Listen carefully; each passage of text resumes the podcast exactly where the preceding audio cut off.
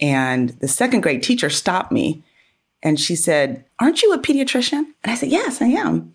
And she said, Okay, so you have to know that your son is the most inattentive child I have had in 20 years in my classroom. She wasn't saying it in like a negative way. She was just being honest. And honestly, she was saying something that I knew. It was devastating. From the Understood Podcast Network, this is The Opportunity Gap. Kids of color who have ADHD and other common learning differences often face a double stigma, but there's a lot that families can do to address the opportunity gap in our communities. This podcast explains key issues and offers tips to help you advocate for your child. My name is Julian Saavedra. I'm a father of two and an assistant principal in Philadelphia, where I've spent nearly 20 years working in public schools. I'll be your host. Today's episode is all about ADHD. I know from talking to parents and teachers in my community that there's a lot of confusion about ADHD, especially among families of color. A lot of folks are wondering things like how can I tell if my child has ADHD? Is ADHD getting overlooked? Or the opposite, is ADHD getting overdiagnosed? We're going to answer all these questions about attention deficit disorder, ADD, and attention deficit hyperactivity disorder, ADHD. And we're also going to share practical tips for parents. To help me unpack all of this, I'm so excited to introduce today's guest. Dr. Tumaini Coker is a superstar in the world of pediatrics. She's the head of general pediatrics at Seattle Children's Hospital and a pediatrics professor at the University of Washington School of Medicine. She's also a big researcher in the field of health equity. In particular, she has researched how racism and privilege affect ADHD treatment and diagnosis in Black and Latinx children. And Tumaini also has a personal connection to ADHD. We're going to hear from her about how challenging it was for her own family to recognize and accept that her twin boys have ADHD. Welcome, Tumaini. Thank you, Julian. It's great to be here with you. Before we dive in, I try to ask this question to anybody that comes on. What's giving you life right now? What's really just helping you keep it going? Well, when things feel stressful to me, and right now they do. But anyway, when things get stressful for me, I like to have something to look forward to, like a vacation or like a little bit of time off. And so for me, that's, I have a few trips coming up. This weekend, I'm going to take my kids to a, one of a family friend's quinceanera. Ooh, that sounds awesome. And I can say that a lot of dancing, yes. a lot of delicious food, some pretty elaborate outfits. Yeah, get to dress up. So I know, right? I, I hear you. And having something to look forward to always keeps us going. So I appreciate that. So I really want to start talking about your personal connection to ADHD because it really encapsulates some pretty effective and big themes impacting kids of color. Can you tell us about your son's diagnosis story? Yeah, absolutely. So when when my twins were born, pretty soon after, I would say, like definitely preschool time, I could see that particular one of them had symptoms of ADHD in terms of mostly that hyperactivity. And so it was just kind of me just observing, um, making that observation internally almost. And then by the time second grade came around, the second grade teacher stopped me and she said, Aren't you a pediatrician? And I said, Yes, I am. And she said, Okay, so you have to know that your son is the most inattentive child I have had in 20 years in my classroom. She wasn't saying it in like a negative way. She was just being honest. And honestly, she was saying something that I knew. I knew that inattention was an issue for him. I knew that hyperactivity was an issue for him. It was devastating. And so I got home and I was like, okay, I need to talk to my husband about this. You know, we had discussed it before, and his experience is very different because he's not a pediatrician. He doesn't have a background in child health or medicine. And so his background as a black man is that as a child, and his, his mother told him that the teachers tried to label him, this is her words uh, from him at least, tried to label him as with ADHD and try to hold him back. She was very happy that she didn't let that happen and move forward. And I mean, he's a successful writer today. Okay. So I'm up against that a little bit. Did he did he agree with what his mother's assessment was? Yeah, 100%. Yeah. Teachers try to give me a diagnosis of ADHD, and I don't want that to happen to my sons. You know, I think in my generation and his generation, our parents dealt with their biggest thing was just trying to protect, particularly their black sons from being held back because of racism, because that happened in the school system. And I'm not saying that doesn't happen now, and you know, you know this well, way more than I do. I appreciate that you brought that up. There's been so many conversations we've had on this podcast with different people, and they've expressed the same thing. This stigma around ADHD and around learning and thinking differences in general in the black and brown community, but especially with our black boys, it's not something new. It's deeply embedded. And so I'm I'm interested to know so, you know, your husband's coming to table with that background. You go home and you explain this is what the teacher says. Um, I'm assuming that you went through and you got the diagnosis. So what happens next? Like So we did get the diagnosis and his twin actually was diagnosed as well he's um, much more mild, particularly in terms of his functional impairments from ADHD. But then the next kind of struggle, I think, or challenge that we had as as parents was okay, now what do we do with this diagnosis and how do we treat the boys? And so from my background as a pediatrician, I know the data shows that medication is one of the most effective treatments for ADHD.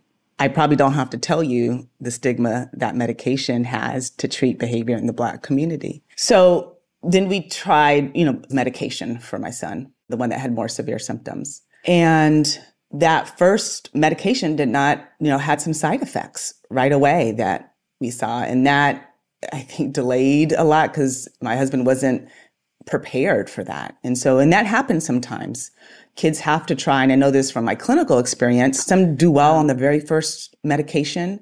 Some have to try a couple before we find the right one. And so, so that was a, a, big learning lesson. But I think the idea that, you know, telling both of my husband and my parents, like, I think this is going to be best. Let's try it and see what happens.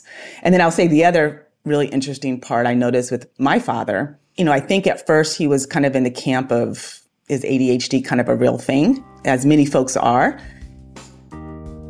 So that that's a perfect transition point to being crystal clear about what is ADHD. Can you explain what are the three types of ADHD and specifically why the medical world stopped using attention deficit disorder or ADD and now they only use attention deficit hyperactivity disorder even if you as a person don't have the hyperactive kind of ADHD? So I think what's important, Julian, is not for parents to get hung up in the types and the ADHD versus the ADD. What's important is what symptoms children have. And the symptoms are going to be around hyperactivity, impulsivity, and inattention. Inattention is just not really paying attention, sometimes staring into space, not being able to focus on things. That hyperactivity symptoms are always on the go, have to move all the time. And then the impulsivity is really acting before thinking, which even adults and children's children have problems with. But you'll see that in terms of um, all these symptoms affect the child's ability to function at home and at school. Gotcha. And, you know, just making sure that everybody knows to be somebody who has ADHD, you don't necessarily have to display all three symptoms. Like you can maybe display one or two or three, but hyperactivity is not necessarily a definitive symptom of ADHD for everybody who has it. Am I correct in saying that? That's right. And so you may have some kids that are mostly inattentive and not hyperactive. And in some cases, we found that children who are more inattentive and not hyperactive and don't have as much impulsivity or impulse control problems, those kids are harder to pick up in schools because they're just quietly not doing stuff versus the ones who are speaking out of turn and running around the classroom, maybe causing more distraction for the teacher. Now, I know you described your sons back in second grade starting to display some of these symptoms. And typical classroom, many of these symptoms are very typical, right? Like it happens for many students, especially second graders. Thinking about our students of color, in your opinion, you know, how often do you think ADHD itself gets overlooked? So the nice thing is that you don't have to take my opinion on this. This is what we have a lot of data and studies on. There was a recent review of multiple studies, um, including uh, a study that I did looking at data. So what we know is that for Black children and for Latino children, but more so Black children compared with white children, they are less likely to receive a diagnosis of ADHD. And among those who have a diagnosis, they are less likely to receive medication. And I will say there are, this particular review looked at about 40 studies, might have been 41 if I'm exact. And while not every study showed that direction of a disparity, most did. So the majority of studies that looked at the difference in diagnosis for Black compared with white children showed they were less likely to be diagnosed, and the majority of studies that looked at medication also showed they were less likely to take medication. Interesting, because my next question was going to be the flip side. Do you think that it sometimes is overdiagnosed? Um, but it seems like the studies and the data shares it's not. Well, what we know from research is that the biggest problem is an underdiagnosis and undertreatment, and not the other way around. So that's clear from studies that have been done. Now, are there kids that received an ADHD diagnosis that maybe would be explained by other things? So the symptoms that we talked about earlier, hyperactivity, impulsivity, inattention, those are just symptoms, right? And so they could be caused by other things, maybe lack of sleep or um, stressful or traumatic events at home that are causing those types of symptoms. But when we look at the broad, you know, national data on diagnosis and treatment and compare Black versus white children, we're mostly seeing an underdiagnosis problem and not an overdiagnosis problem. And I think one other thing to think about is when there are symptoms of ADHD, it opens up a conversation that's important. Even if that child doesn't receive a diagnosis, it's that conversation with the family and okay, things aren't going as well as we want them to at school. Why is that? But those are important conversations to have. And a lot of times they start in the pediatrician's office. But if parents don't know to bring those education related problems that a child may be having to their pediatrician or other healthcare provider for their child, then that conversation can never happen. That's a really good tip. And Tumaini's going to share some more later on. But making sure that the partnership between you and the pediatrician and bringing up anything happening in school is a really important step that needs to be taken. So, for all the listeners out there, I do want you to know that Tumaini is a leader in the field of health equity. Her research is funded by NIH, the National Institutes of Health. Really big deal in the world of research. So, flowers. Hats off to you for that one. If I had a hat on, I would take it off. Thank you, Julian. But you were the lead author on a study called Racial and Ethnic Disparities in ADHD Diagnosis and Treatment. Let's talk about the word disparity. Your study was entitled Racial and Ethnic Disparities. I wonder, did you ever think about using the word racism instead of disparities? And yeah, you know, if so, why would you potentially use that mm-hmm. instead of using disparities? So I think racism is the cause of the disparities. So I don't know that it's instead of, it's really to describe the reason for. My work is really always focused on disparities, right? And so these are unfair differences that our patients and families endure that at its core is because of racism. You know, my experience in publishing is that early on in my career, the reasoning behind these racial disparities, you know, things like um, access to healthcare, trust with your relationship with the physician or primary care provider. Things like preferences have been described as why there's a disparity in medication use, particularly for ADHD. But if you take all those things, right, we can bring that root back to racism. So why is it that families don't have a primary care provider for their children? Why is it that they don't have a trusting relationship with that PCP?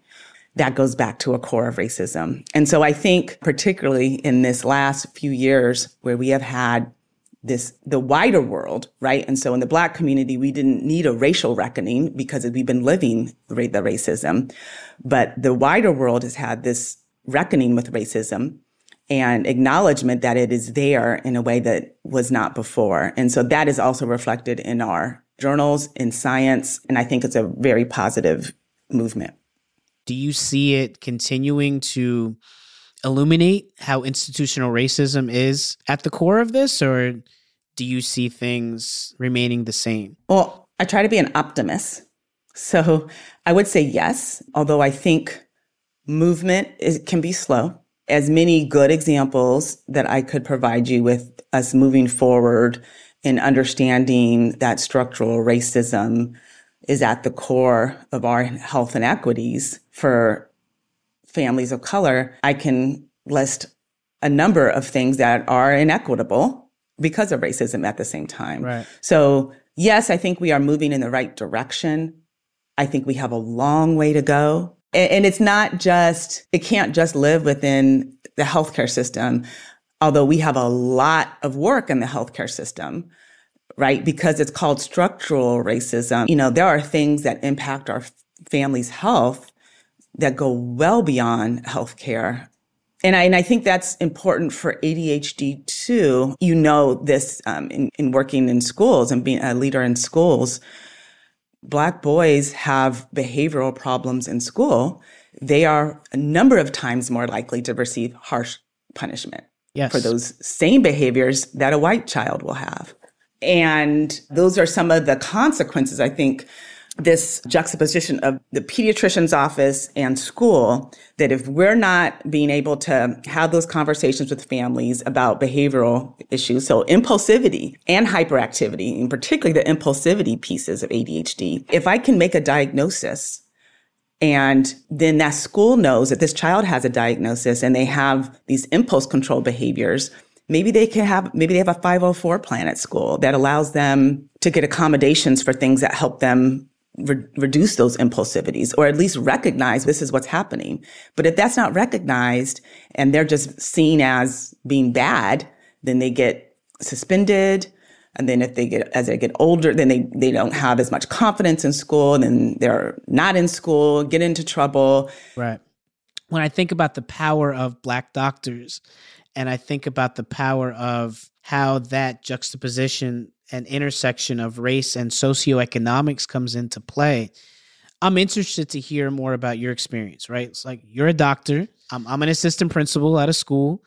We both have access to incredible healthcare for our kids, right? We can take time off from our jobs if we need to. I took my daughter to the doctor today and didn't think anything of it. Not every family has time to do that. They don't have access to healthcare. So I'm interested to know, given that we have privilege ourselves, based on our socioeconomic status.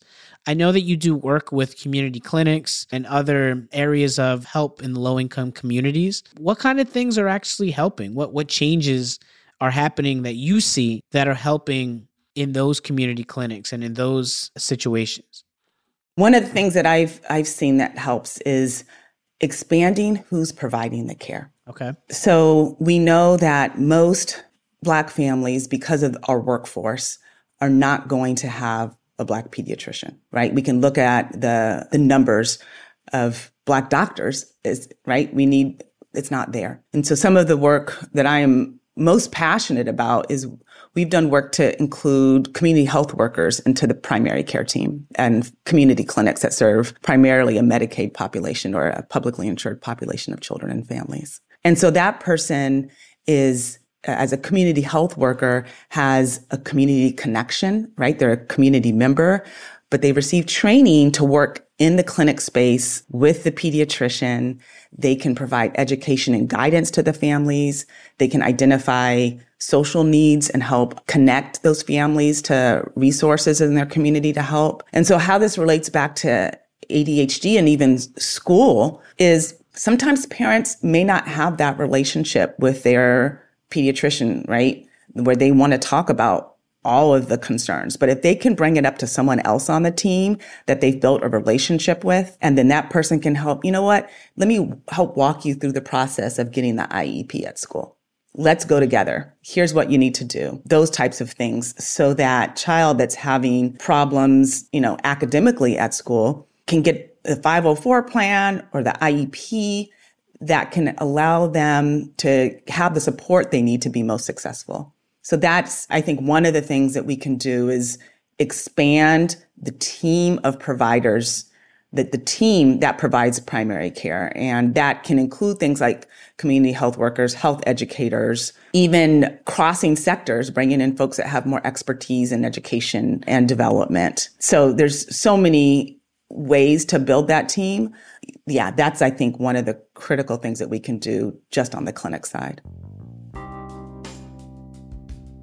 Tumaini's going to give us a few tips just to close us out about if I'm a parent or I'm a parenting adult, I'm a guardian, I'm somebody in a child's life that needs to be advocated for. Tumaini, can you give us just a few clear and specific actionable tips parents can do or parenting adults can do to ensure that our students of color are getting accurately diagnosed and are getting the treatment they need? So I would start by know what's happening at school with your child, right? And so that is asking the questions to the teacher, finding out the details, even before grades are provided or even if grades are provided.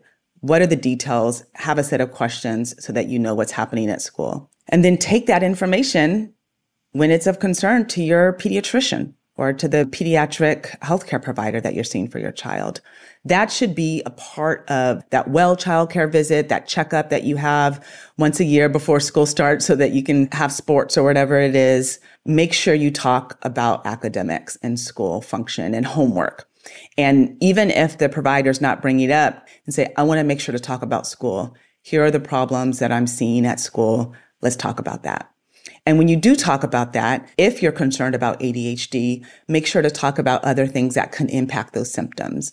So your pediatrician should know about sleep. Is sleep an issue? Are there any household stressors that could be impacting your child? Those are the kind of things to just write down before you get to that childcare visit to make sure that you talk about with your pediatrician. And then if you get a diagnosis of ADHD, I think it's important to talk about both medication and behavioral treatment.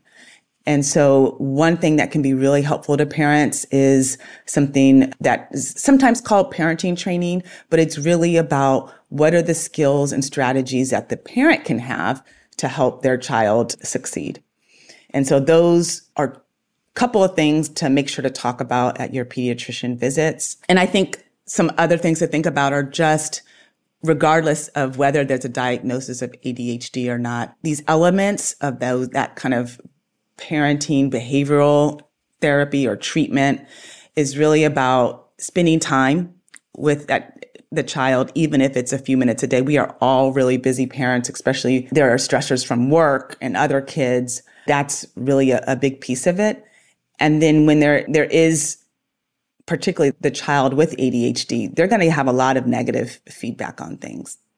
And so part of that is just finding those small moments, really like the way that you focused on that one math problem the whole time and finished it, right? Finding a way to focus on the small things and give them kind of that in the moment little boost.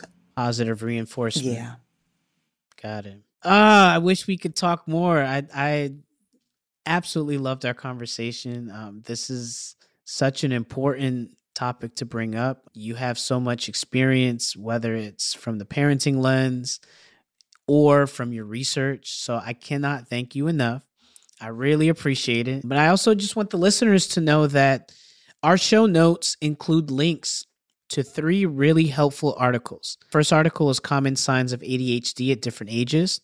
The second article is what an in depth ADHD evaluation should look like. And the last article, how can I find out if my child was misdiagnosed with ADHD? So be sure to check these out and keep asking questions. Keep asking questions to help you figure out what your child needs to thrive. Ladies and gentlemen, Dr. Tumaini Coker. Thank you, Julian. It was really great to be with you. You've been listening to The Opportunity Gap from the Understood Podcast Network. This show is for you, so we want to make sure you're getting what you need. Is there a topic you'd like us to cover? We want to hear from you.